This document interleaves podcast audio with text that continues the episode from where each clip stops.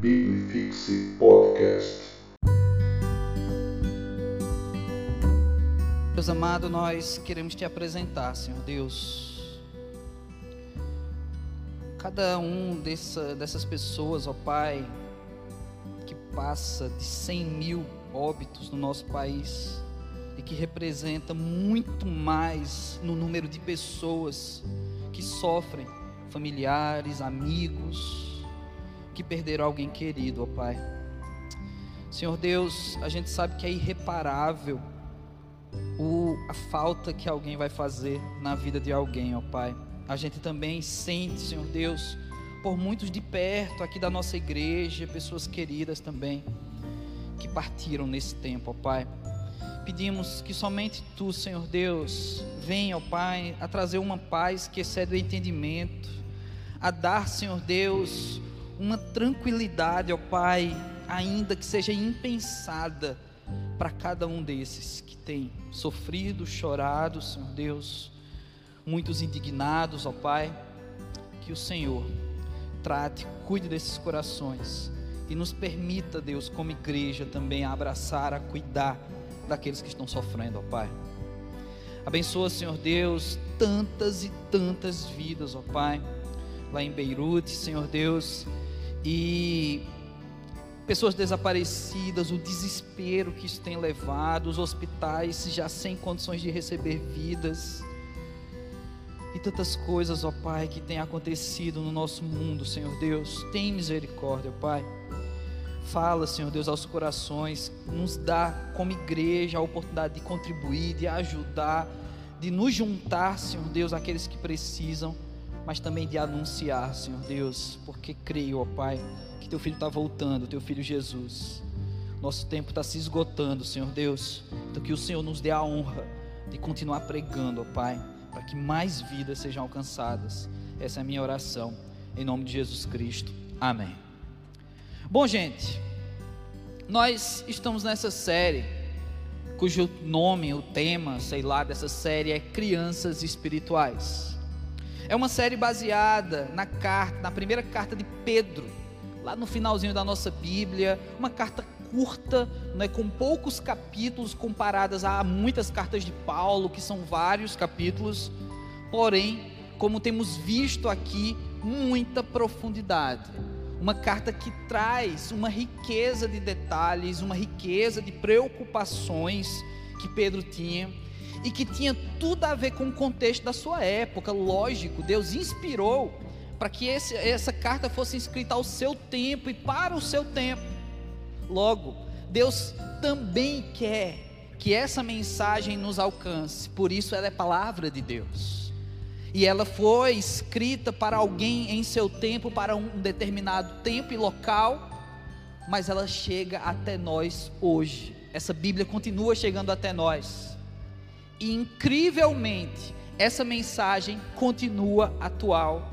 Essa mensagem continua necessária, ela continua sendo uma provocação a que mudemos de atitude, para que sim, reconhecendo que não somos tão adultos assim espiritualmente, que ainda somos muitas vezes crianças, que agimos como crianças diante de Deus, e assim dispostos a crescer, a crescer muito mais, a amadurecer muito mais. Sabe, é, eu já conheci adultos, gente com muita experiência de igreja, muito tempo de igreja, agir de uma forma tão infantil, mas tão uma criancice tão grande, como por exemplo, quando você quer muito que Deus te dê uma coisa e Deus não dá, e você fica com raiva de Deus. Como aquela criança que esperneia, que grita, quando o pai dá uma negativa, quando o pai diz não. E é interessante, não é? Que é, a gente tem essa data do Dia dos Pais e vários podcasts e, e, e vídeos que a gente vê por aí estão apontando para essa data. E um dos podcasts que eu estava ouvindo essa semana falava que a importância de um pai dizer não. Só que de Deus a gente não gosta, sabe? Porque Deus é bom, porque isso que eu quero é tão bom para mim, mas você não sabe.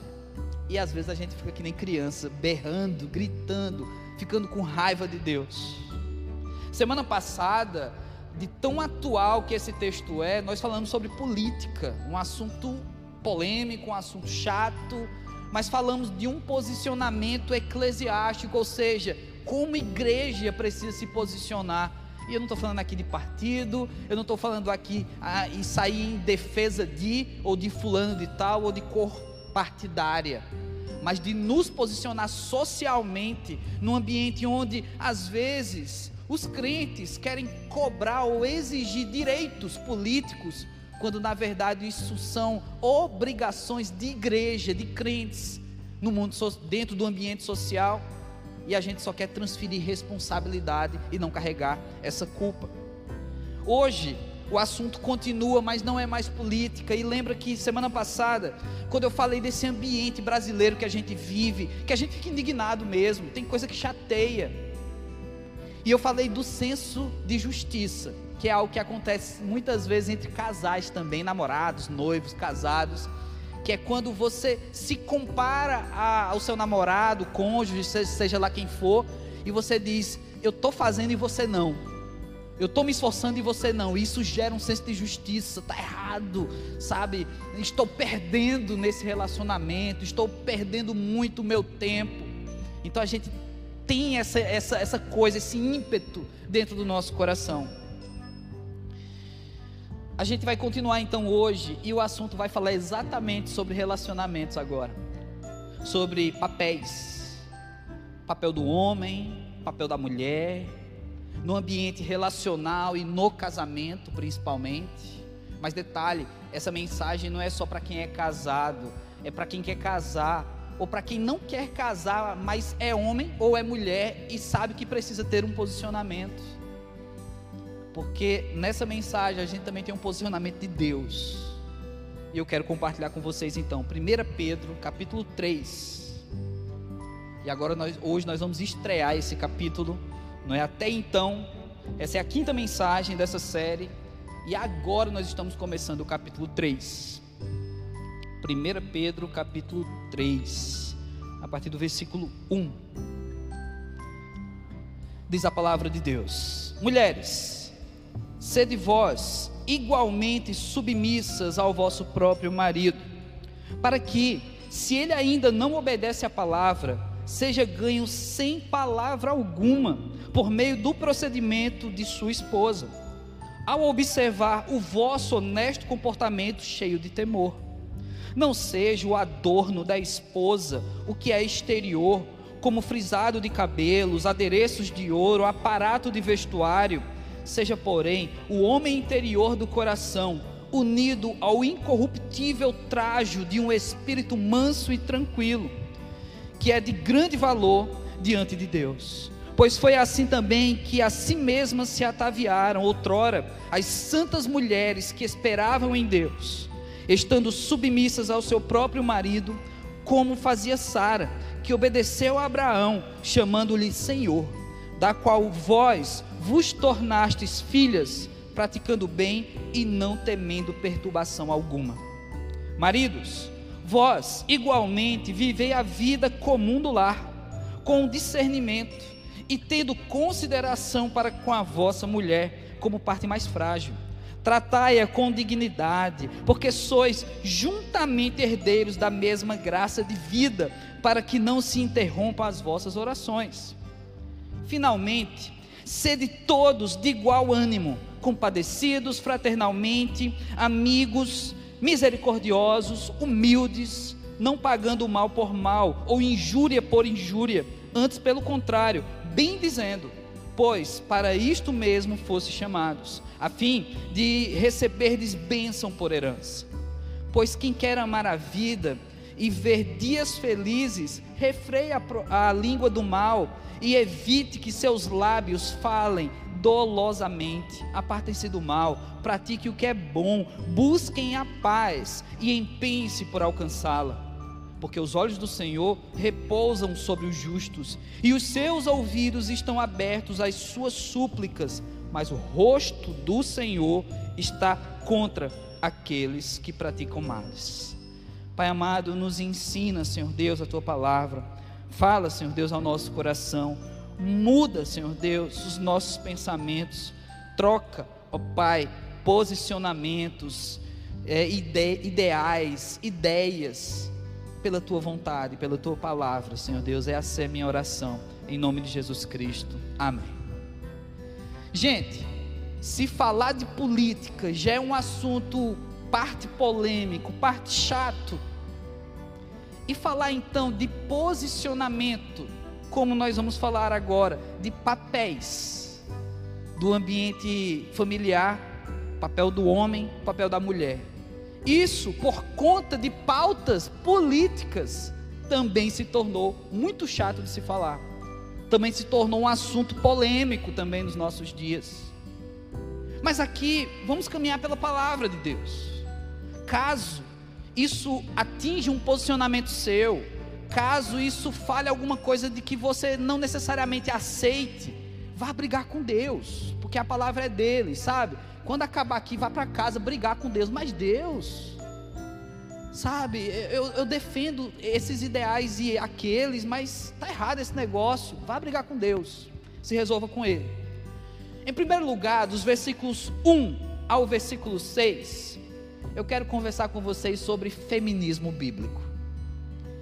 E eu adoro essas expressões. Eu podia usar a feminilidade, eu podia usar a mulher segundo Deus, mas eu quero usar feminismo bíblico, sabe? Eu fiquei me coçando para usar essa expressão. Então vamos falar sobre isso. Em primeiro lugar, aqui a Bíblia nos traz uma situação que não é para todas as mulheres, uma situação específica para algumas mulheres.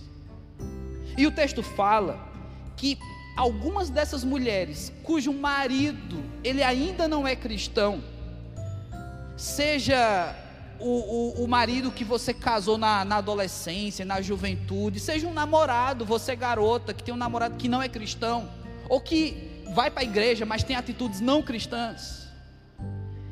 Isso não é um padrão que Pedro diz aqui. É específico e pode surtir efeito no seu relacionamento, pode acontecer com você, mas não é padrão. E ele diz o seguinte: que essas mulheres precisam pregar com a vida, muitas vezes sem palavras.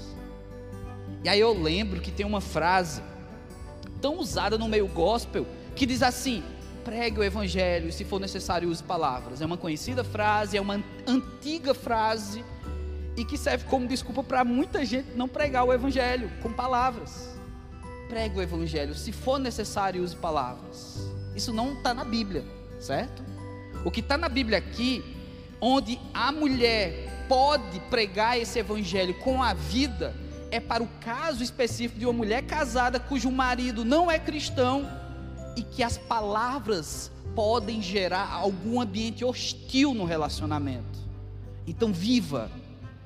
Se as palavras elas podem gerar essa aversão, um ataque, um contra-ataque do seu marido, seja exemplo. Viva e que sem palavras o seu modelo de vida pregue o evangelho para esse homem. Gente, pensar feminismo bíblico e ainda dizer que a mulher tem que se calar diante de uma coisa que é contrário ao pensamento dela é desafiador. Não somente querendo considerar aqui que mulher para mandar calar a boca é desafiado, homem também. Homem também quer se impor, quer, quer assumir o papel de macho na hora que manda calar a boca. É desafiador para o ser humano, certo?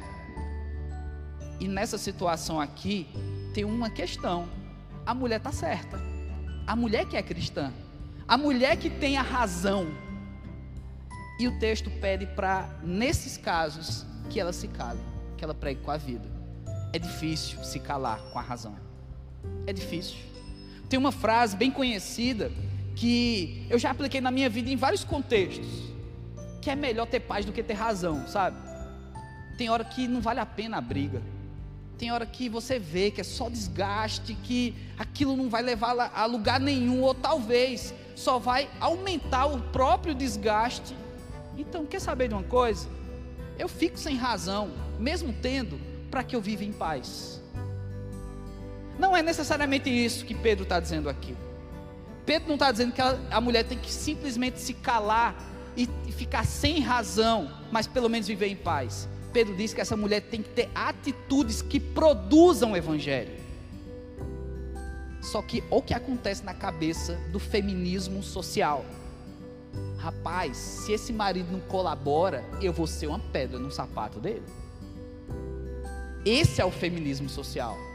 Esse é o nosso feminismo que faz com que você seja uma vingadora. Não é você quer fazer um filme também da Marvel. Você quer participar como alguém que não, porque afinal de contas eu não estou certa. Ele não está errado, então eu vou mostrar para ele que ele está errado. Esse é o ímpeto que muitos e muitas mulheres carregam, inclusive cristãs.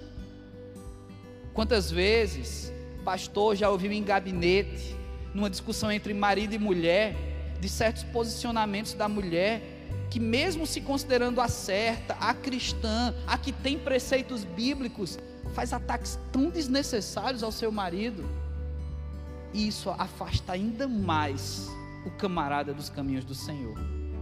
Que coisa louca, né? E aí, você tem dentro dessas considerações de Pedro, ao que eu chamo de feminismo bíblico, o calar-se para determinadas situações. Segundo ponto, dentro do feminismo bíblico ainda, submissão por obediência a Deus. Uma coisa é a submissão por obediência ao homem, falando às mulheres. Outra coisa é a submissão por obediência a Deus. Porque são coisas diferentes. Porque a consideração da submissão dentro da, da sociedade doente que nós temos, que nós vivemos, ela é outra consideração.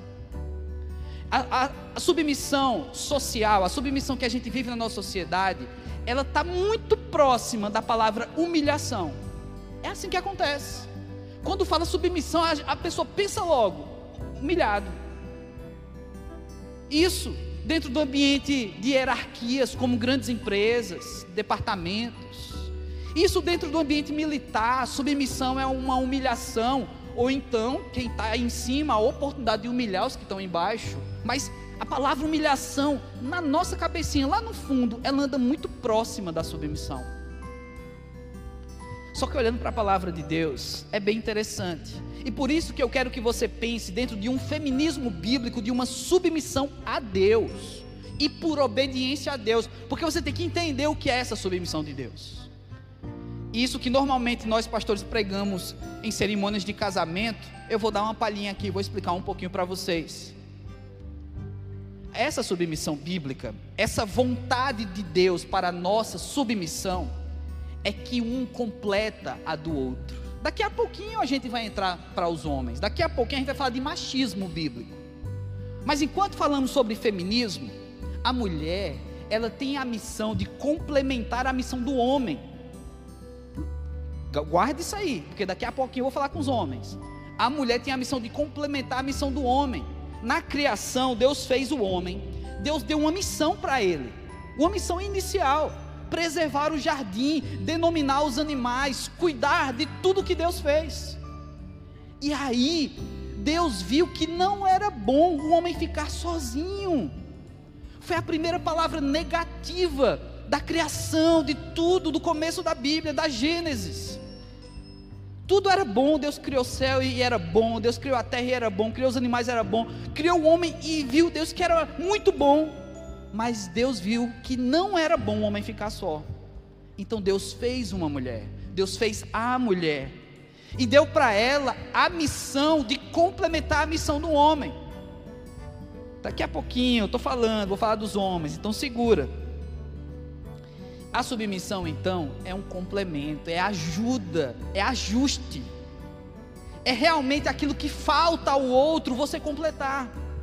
Deixa eu falar sobre, então, no ambiente do feminismo social, o que é que acontece? Se a mulher casa com um cara muito passivo, e olha que tem mulher que gosta de cara passivo, porque gosta de mandar. Mas se a mulher casa com esse cara passivo e ela começa a ficar chateada com a passividade dele, mas detalhe, ela casou porque gostava de mandar tudo bem, não é? E aí ela fica chateada com a passividade dele, ela começa a ficar com raiva de que ele não assume postura de homem no ambiente da casa. Isso começa a incomodar. Isso incomoda quando vem os filhos, isso incomoda na frente das outras pessoas quando tem alguma briga ali e a mulher vê que o homem não toma postura de homem. E aí sabe o que, é que ela faz? Ela passa por cima. Ela assume a postura que o homem não consegue assumir. E gente, parabéns mulheres. Vocês fazem algo que os homens não conseguem fazer. Quando a mulher falha, o homem não consegue fazer o que a mulher não faz. A mulher consegue fazer o que o homem não faz. A mulher consegue. É muito simples de observar isso. Presta atenção na sociedade, nem precisa olhar para a tua família. Presta atenção na sociedade, porque às vezes quando fala família, você se identifica demais com o que eu vou falar agora. Mas é muito mais comum mulheres viúvas ou divorciadas ou mães solteiras passarem o resto da vida e darem tudo uma educação, estrutura para os filhos. Agora, quantos homens solteiros, viúvos, ou, ou, simplesmente ali criando os filhos, você vê espalhado pela sociedade? Homem não consegue, gente. Homem não consegue. O homem viúvo, ele fica se coçando para casar. E ele casa. É muito difícil na nossa sociedade homens viúvos que permanecem. E, eu, e detalhe, que permanecem quando tem uma família para cuidar. Porque homens viúvos já velhos, com filho criado, ele fica viúvo e nem casa mais. Mas eu considere esse, aspecto, que ainda tem uma vida inteira com crianças, adolescentes. A mulher consegue, o homem não. É só olhar, claro que vão ter exceções. Talvez você, pastor, eu tenho um tio que fez isso, tal, e ele é o cara, beleza. Mas são poucos tios desses. Um exemplo que eu gosto de usar no curso de noivos, aqui na nossa igreja, é um exemplo muito simples: é da gripe. Homem com gripe, ele fica de cama, ele fica manhoso. O homem de, com gripe, ele atende o telefone gemendo, sabe? E eu sou homem, eu sei disso, eu assumo isso. Mulher com gripe, trabalha, vai às compras, cuida da casa, cuida de criança. Por que isso? A mulher consegue, o homem não. Então o homem tem essa coisa do, do, de se acomodar, essa coisa natural de, não, tá bom ser, ser mais fraco, tá bom ficar por aqui mesmo. A mulher não, a mulher se incomoda. Por isso, a ideia de submissão, quando na perspectiva de Deus, ela tem que ser desenvolvida. A mulher precisa ajudar o homem a assumir a missão dele. Então, quando vem uma mulher no gabinete aqui, pastor, meu marido não está assumindo um papel tem coisa que ele que tem que tomar uma decisão, numa postura nesse casamento, e que ele não está conseguindo, e quem está tomando sou eu. Aí eu digo, está errado. Você, como mulher, você deve uma submissão a Deus de ajudar o teu marido a virar homem. Então empurra ele para ser homem. Sabe? Sobe lá no insano e empurra ele pela escada para ser mais emocionante.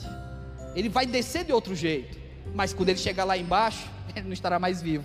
Mas, gente, e aí ela viúva poderá casar novamente? Lógico. Mas, gente, nós precisamos, mulheres, ajude seu namorado, ajude seu noivo, ajude seu marido a encontrar a missão dele e assumir, porque eu sei que você tem condições de assumir a missão dele e fazer as duas missões, a tua e a dele. Vocês podem fazer vocês conseguem. Então, cuidado com isso. Submissão à luz da palavra de Deus é o complemento, é a minha missão conectada à missão dele. Terceiro ponto: feminismo bíblico. Espírito manso e tranquilo. É isso que o texto fala.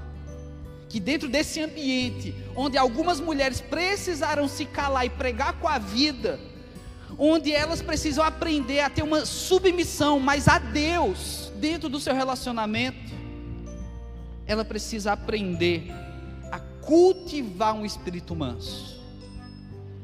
E é por isso que eu estou colocando tanto o posicionamento do feminismo social. Porque, como vocês, mulheres, têm condições de assumir papéis, inclusive do homem e da mulher, vocês são uma fera para fazer isso e se transformam. E aí a mansidão, ela escapa porque afinal de contas é estressante você ter que assumir dois papéis. É estressante. É pesado. Por exemplo, eu conheço garotas que viram mãe da própria mãe. É estressante, é chato, porque em algum momento a mãe decidiu ser garotona. E a, e a filha tem que cuidar da mãe, tem que orientar, aconselhar a mãe.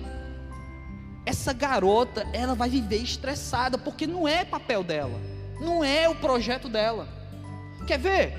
Outra, outro ambiente de estresse, de acúmulo de papéis, é quando você tem alguém na sua família, alguém na sua casa, que teve um filho fora do ambiente do casamento, e esse filho acabou entrando dentro da sua casa. E em alguns momentos o teu pai, a tua mãe, quer que você cuide dessa criança. Isso irrita, isso estressa, porque o filho não é teu. Porque aquele papel não é seu. Mas quem mandou fulano a fazer esse filho? Trabalhar fulano não sabe, mas fazer sabe, filho, não é? E aí a gente vai falar em situações. Mas quando o papel não é nosso e a gente acumula papéis, mulheres, eu entendo a, irrita a irritação de vocês. Isso vai acontecer quando você assumir o papel que é devido ao homem no ambiente familiar. Você vai ficar muito irritado, você vai ficar muito chateado, você vai ficar pipocando, qualquer encostou em você, você está dando choque. Porque é muito peso, é muita pressão, é muita cobrança. E eu sei que essa cobrança não é nem um homem que está fazendo, porque se no caso ele é passivo, ele não está nem aí. É você mesma, mulher, que faz para você. Porque eu sei que vocês fazem isso, vocês se cobram muito para fazer tudo direito, porque a nossa sociedade, ela subjuga as mulheres, nossa sociedade. E aí vocês têm que mostrar que são as melhores, por causa da nossa sociedade doente.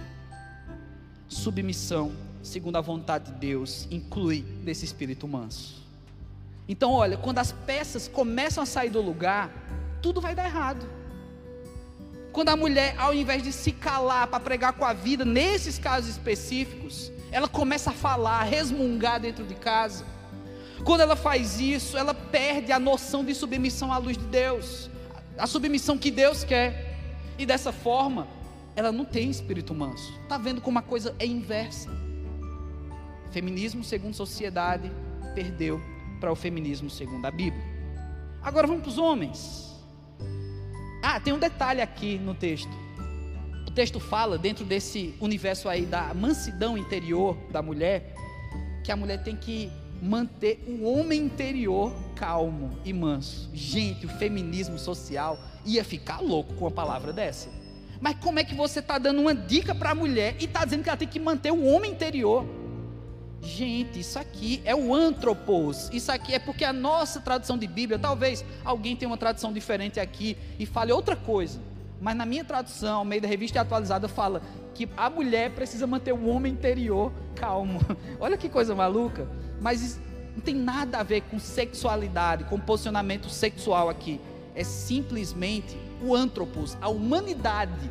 Ela tem que aprender a, a, a amansar a humanidade dela a sua carne, o seu ímpeto, a sua vontade de descontar, de empurrar pela escada do insano, pois é, a Bíblia diz que você tem que acalmar esse negócio aí. Você tem que segurar. E aí, ainda, pensando no feminismo social, alguém poderia dizer, mais pastor, seis versículos para a mulher e um só para o homem. Está vendo aí como a Bíblia é machista? Vamos falar então do machismo bíblico, versículo 7. Primeira coisa, discernimento e vida igual. O conselho dado ao homem, um macho, dentro desse machismo bíblico, é que você tem que ter discernimento, meu irmão. Você tem que sacar as coisas. Você tem que entender a mulher. Tem que procurar entender. Ah, mas a mulher é difícil demais, não sei o quê. Você tem que ter discernimento. Você está procurando discernir? Você está procurando aprender? Ou você quer que caia do céu? Agora eu conheço as mulheres, agora eu entendo as mulheres. Porque mulheres surpreendem. Quando você acha que está entendendo, não está entendendo mais nada. Mas é preciso buscar. Não é pelo fato de que é difícil compreender o universo feminino que você vai abrir mão disso. Porque as mulheres se esforçam tanto para entender a gente. O homem também é, é difícil, o homem é complicado. Homem não cresce. Eu estou com a máscara do Batman, gente. Sabe? A mulher amadurece. Pastor Vitor é, é pastor de adolescentes. E, e na fase da adolescência tem uma coisa muito maluca que acontece. É que a menina, com 16 anos, com 15 anos, começa a planejar a vida começa a pensar, cara, eu preciso estudar, eu preciso aprender outra língua, tal. Ela, ela tem as coisas de menina também, os sonhos, as coisas mais fofinhas. Mas ela já pensa na vida. Um menino de 16 anos, ele quer um celular melhor para jogar videogame. É só isso que o menino de 16 anos quer. O menino de 16 anos ainda está caindo de skate e usando band-aid. A menina já está pensando em desenvolver um novo remédio com 16 anos. Cara, é, é, muito diferente. A fase da adolescência, o salto que dá é muito louco. Quando chega na juventude, a coisa fica mais parelha, sabe? Assim, um cara já com 20 e poucos anos, ele já está muito mais parecido com a menina também, de 5 anos. O machismo bíblico, ele exige dos homens discernimento. Aprenda. Está difícil de entender? Estude. Vá buscar. Vá descobrir. se esforce. Deixa de ser frouxo, homem. E quando está difícil, não corra, não. Por que tantos homens correm de um relacionamento que todo mundo enxerga que aquilo vai dar um casamento, é, é bonito, é o casal mais massa, e o cara sai correndo? porque não está entendendo. Às vezes o homem não está entendendo o seu coração, não está entendendo o amor que sente. E ele sai correndo.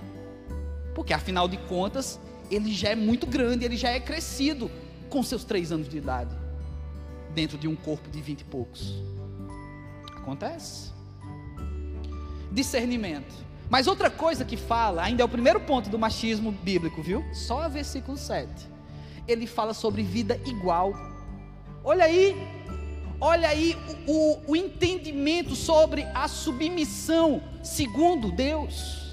A submissão segundo Deus, então, se aplica do seguinte modo: à medida que a mulher precisa completar, complementar a missão do homem, o homem tem que completar a missão da mulher. É mutualidade, isso traz harmonia.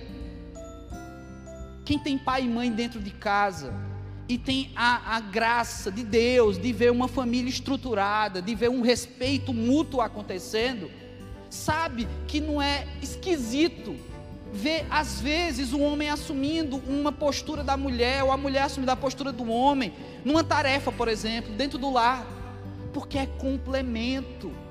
Mas para o um machismo social, isso aqui é coisa de mulher. Eu não toco, eu não boto minha mão. Esse é o machismo social. Machismo bíblico, igualdade. Você tem que ter discernimento e tem que ter igualdade dentro do lar. Olha que coisa. Quem é que está dizendo que a Bíblia é machista mesmo? Igualdade para o homem. Versículo 7 ainda. Segundo ponto. Considerar a mulher a parte mais frágil. Isso, só falando essa frase, pode parecer contraditório ao que eu falei agora há pouco sobre a mulher ter potencial de assumir, inclusive, o papel dos dois, do homem e da mulher. E tem, a mulher tem. O que o texto fala é que o homem tem que considerar, não é, não é tratar como frágil, não é humilhar porque é frágil, é considerar, ou seja, é agir como tal.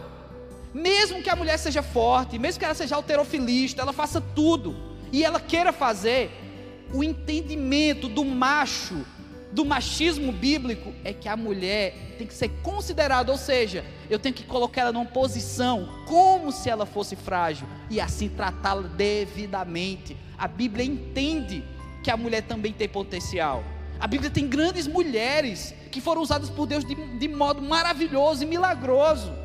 Ela não ia ser dúbia ao falar que a mulher virou frágil. Não. Mas o homem tem que aprender a considerá-la frágil. E é por isso, gente, que no acampamento eu não deixo mulher ficar carregando peso, eu procuro um homem para fazer isso. É por isso que lá em casa eu fico zoando a Simone. Toda vez que a gente pede um garrafão de água, quando chega eu digo, Simone, o que, é que esse garrafão está fazendo aqui no chão? Ela disse, é, eu casei para isso mesmo. É uma zoeira interna do nosso casamento, porque ela sabe que ela não vai fazer aquilo, porque sou eu que tenho que fazer. Sou eu que vou ter que fazer aquilo. Então, homens, e mulheres que acham que a Bíblia é machista, é considerar, ou seja, eu vou proteger essa mulher, porque a mulher, quando ela se sente protegida, ela se sente segura, ela se apaixona por isso. É massa. Homem, se você tem uma namorada, uma noiva, uma esposa, que sozinha faz tudo, você está estressando ela. Você não está sendo e não está seguindo o machismo à luz de Deus, o machismo bíblico. Considere ela a parte mais frágil, ainda que não seja. Por último, versículo 7 ainda.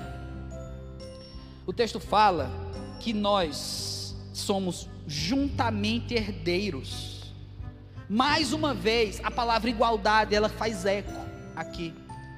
Que o homem e a mulher, o homem tem, o machismo bíblico, o homem tem que considerar que afinal de contas nós somos herdeiros da mesma promessa, da mesma graça. É uma graça igual para missões e papéis distintos. Só o fato dos papéis serem distintos não significa que a graça é diferente. Se somos salvos pelo mesmo Jesus, pela mesma graça, somos herdeiros da mesma promessa, que direito eu, homem, tenho de destratar uma mulher? Eu estou fazendo isso com outra imagem e semelhança de Deus, se eu distrato uma mulher. Então, homens, esse é o machismo bíblico. Discernimento, vida igual, considerar a mulher a parte mais frágil e como são juntamente herdeiros. Entenda que a herança igual não faz com que a missão seja subjugada. Divida a missão com ela e os papéis são diferentes. Mas se a gente falou sobre feminismo bíblico, machismo bíblico, os versículos 8 ao versículo 11 vai falar sobre vida bíblica. Porque agora o papo é geral. Ampliou saiu do específico para o geral, para o povo de Deus, para cada cristão. Então, se você não é casado ainda, ou não pretende se casar, ou, ou sei lá, se você é freira, não sei, mas deixa eu falar com você também, com todos. O texto volta a trazer uma ideia de harmonia, sabe? A gente tem que aprender a conviver. Isso é vida bíblica, já não é mais machismo ou feminismo, tem harmonia. Versículo 8 finalmente sede todos de igual ânimo, compadecidos, fraternalmente amigos, misericordiosos e humildes. Sabe, que se isso acontece, acontece de forma conjunta, flui.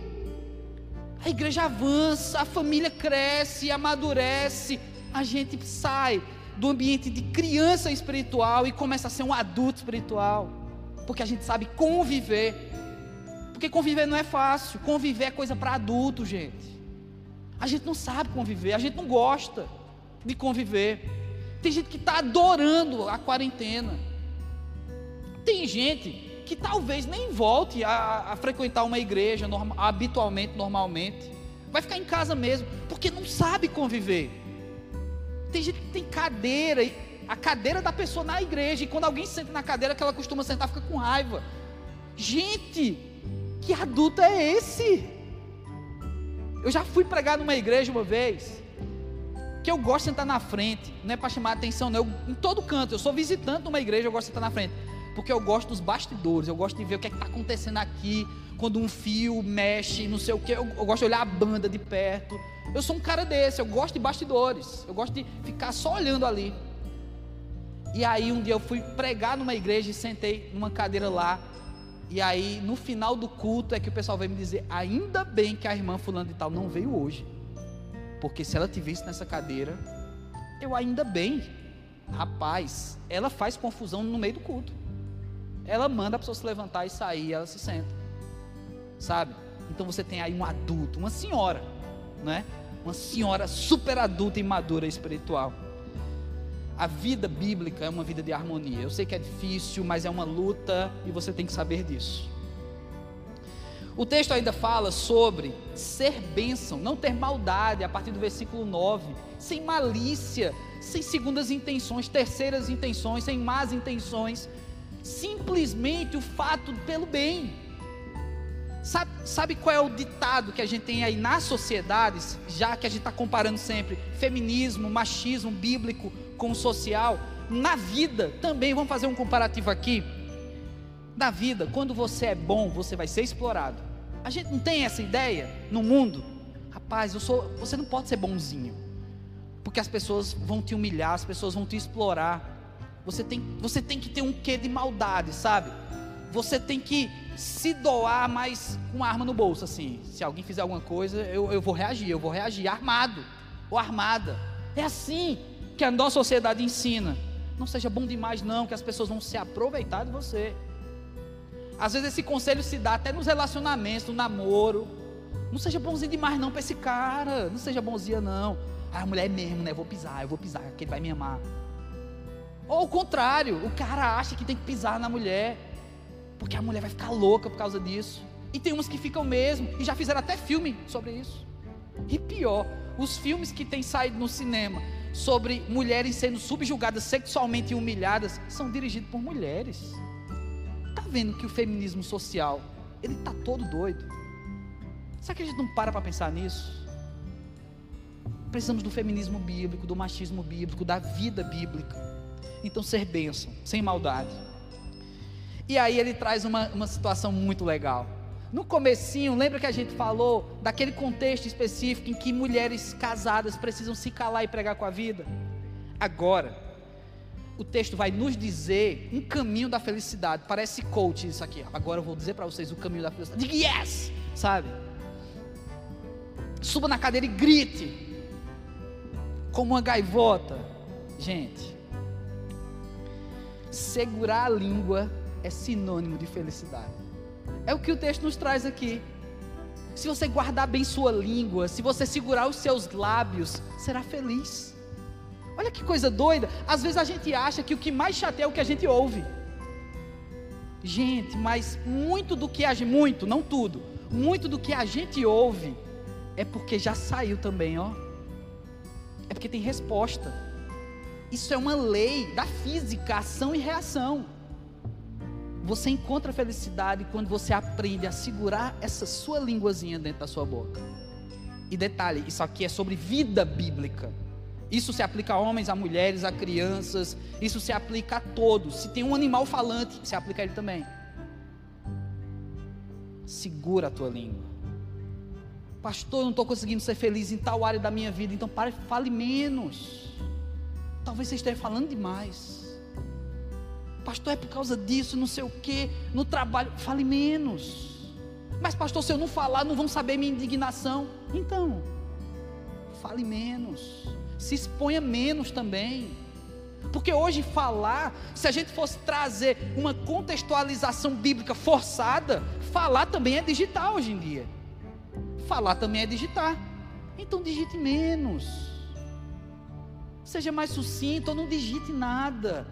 Seja mais uma daquelas pessoas que, como eu, digita uma resposta e depois apaga. Eu não vou mandar isso, não. Eu mando uma mãozinha assim, a pessoa entende o que quiser. Sabe, tem gente que fica irritado comigo, tem gente que quer comprar uma briga comigo. Pastor, não sei o que, não sei o que, não sei o que. Aí eu mando uma mão assim, a pessoa fica doida. Mas, pastor, eu esperava uma resposta. Já mandei. E aí, para ser uma coisa mais íntima, eu mando um, um, um sticker meu fazendo assim. Aí a pessoa sabe que fui eu, não foi uma mãozinha amarela. Gente, segura a língua, segura os dedos, digite menos, se exponha menos. Você vai encontrar mais paz. Você vai encontrar mais paz. Por último, nesse terceiro bloco da vida bíblica, afastar-se do mal e praticar o bem. Olha que é interessante essa junção das coisas aqui que ele traz. Versículo 11: Aparte-se do mal, pratique o que é bom, busque paz e pense em alcançá-la. É uma sequência que tem uma lógica. Eu não vou somente buscar o bem, mas ao mesmo tempo flertar com o mal. Eu preciso me afastar do mal, porque me afastando do mal eu consigo perceber com mais clareza o que é bom. Porque o mal ele ilude demais, o mal, ele nos deixa com a visão muito atrapalhada. Me afasto do mal para buscar o bem. Tem gente que acha que dá para conviver a vida toda buscando fazer o bem, mas convivendo com o mal. Um mal assim, de, de estimação, um mal guardadinho numa bolsa muito especial. E você sabe, se você faz isso. Você sabe o que é o bem, você sabe o que é o certo, você sabe que Deus tem uma proposta para a sua vida, mas tem uma coisinha que você sabe que é errado, ó que é pecado, que é mal, mas você não consegue se libertar daquilo, não dá. Não dá para você ser bem, não dá para você ser completamente luz. se você está todo acinzentado ainda, se você ainda tem trevas dentro de você. Não dá para ser luz. Não dá. Não dá para conviver, não compactua. Então presta bem atenção na tua vida, afastar do mal, praticar o bem e se esforçar para buscar paz. Tem uma sequência lógica aqui. Guarde isso. E por último, versículo 12, o Deus bíblico. Machismo bíblico, feminismo bíblico, vida bíblica e Deus bíblico. Olha aí. Entre aspas, lógico. Deus vê e ouve os justos. Você tem aqui um antropoformismo, que é dar para Deus é, é, formas humanas. E aí você tem um Deus que vê e que ouve os justos. É um Deus atento. Um Deus que olha e que ouve, que para para dar atenção. Não é chato, mulher, quando tu fala com teu namorado, teu noivo, teu marido, e ele está ouvindo, mas não está? Ele está com o olho aqui, não, estou entendendo, estou entendendo. E, e, e depois não, não ouviu nada? Não é chato também, homem, mas a mulher ela tem multicanais, ela consegue se ligar em tudo. Mas você acha que ela não está dando atenção? E aí você pergunta, então o que foi que eu disse? Aí a mulher diz tudo. Ah, não é chato também? Você ser humilhado desse jeito? Pois é. Aqui está dizendo que quando você tem essa vida nesse padrão de feminismo bíblico, machismo bíblico e vida bíblica, você é justo, Deus te justifica, e desse modo os olhos e os ouvidos de Deus estão atentos. Deus está ouvindo o clamor, Deus está vendo o teu problema, Deus está acompanhando a tua luta. Mas o mesmo texto, o mesmo versículo 12 vai dizer que o rosto de Deus é contra aqueles que são negativos a essa vontade de Deus. O rosto de Deus. Olha que interessante, olhos e ouvidos atentos aos justos. Mas o rosto é contra. Como é um rosto contra? É um rosto que ele faz aquela cara que, sabe, tá contra você. Quem namora, quem casou, quem está noivo, sabe disso. Rapaz, só um olhar contra você já sabe. É não. Eu nem quero mais. Nem vou pedir. Você já sabe o que é um olhar contra, um rosto contra você, ou contra uma decisão. O texto fala isso, que o rosto de Deus é contra os que não são justificados. Aqueles que seguem o feminismo, segundo a sociedade, que seguem o machismo, segundo a sociedade, que segue a filosofia de vida, segundo a sociedade, ele mesmo escolhe as coisas dele. Essa pessoa tem um rosto de Deus contra. E quando o texto fala sobre um rosto de Deus contrário a essa pessoa, você tem essa, essa, metáfora acontecendo, inclusive lá no Apocalipse. Sabe o que significa isso? Que a pessoa já foi julgada, Deus já reprovou esse rosto contra, não é simplesmente, eita, Deus ficou com raiva de mim, ó, Deus não está querendo, não. É porque Deus já me deixou de lado. Eu já não pertenço mais. Feminismo social, político, machismo social, político, tem um rosto de Deus contra tudo isso. Então busque bem aquilo que você tem que se posicionar como cristão. É Bíblia, é a palavra de Deus. Se você gostou ou não, brigue com Deus, como eu falei. Mas é isso que a Bíblia fala. Vamos orar. Vamos falar com Deus agora e realmente clamar que nós, povo de Deus, assumamos posicionamento bíblico ao invés de ficar discutindo posicionamentos políticos. Porque são falhos. Eles têm outros interesses. Eles querem atingir de outra forma as pessoas. E muitos, se não todos, são satânicos. Tem um dedinho de Satanás por trás, ou um chifrinho de Satanás por trás. Porque o que não for bíblico, não pode ser meio termo. Ah, não é da Bíblia, mas é bom. Não é. Não é. Ah, pastor, fulaninho não é crente, mas é tão bom. É do cão para você. Precisamos ter muito cuidado com essas coisas discernir essas coisas. Muito cuidado. Busque a palavra de Deus. A Bíblia vai falar mais sobre feminismo, sobre machismo, segundo a palavra. Em outras oportunidades falaremos, assim que o texto nos proporcionar outros textos. Mas vamos orar nessa hora. Pai, nos ajuda, Senhor Deus, a ser cristãos, a ser bíblicos, ó Pai. A viver o verdadeiro entendimento da tua palavra, Senhor Deus, porque é muito difícil, Pai É muito difícil, a sociedade mostra outro lado, o vizinho mostra outro lado, o, o, o Instagram mostra outra coisa, o governo diz isso, o professor diz aquilo, os pastores por aí diz aquilo também. Tem tanta gente falando, Deus. Mas, Pai, nos faz ficar atentos à tua palavra, Senhor Deus. Machismo, feminismo, que tudo isso seja bíblico na nossa vida, ainda que a gente nade contra a maré, porque é isso mesmo, Deus. Ainda que a gente seja considerado ridículo para uma sociedade, que assim seja, Deus. Mas nos ajuda, ó Pai, a ser fiéis à tua palavra. Não nos deixa, Senhor Deus, pecar por ignorância. Nos instrui, ó Pai, nos dá discernimento. Que homens assumam papel de homens, que mulheres assumam papel de mulher. E que cristãos assumam papéis de cristãos.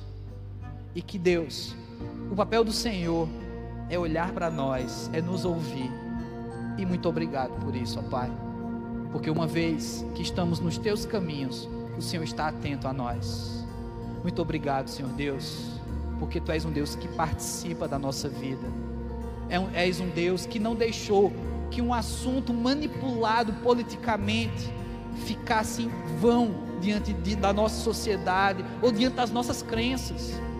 Tu fez com que a tua palavra também falasse sobre tudo isso. Muito obrigado, Deus. É assim que nós oramos, em nome de Jesus Cristo. Amém.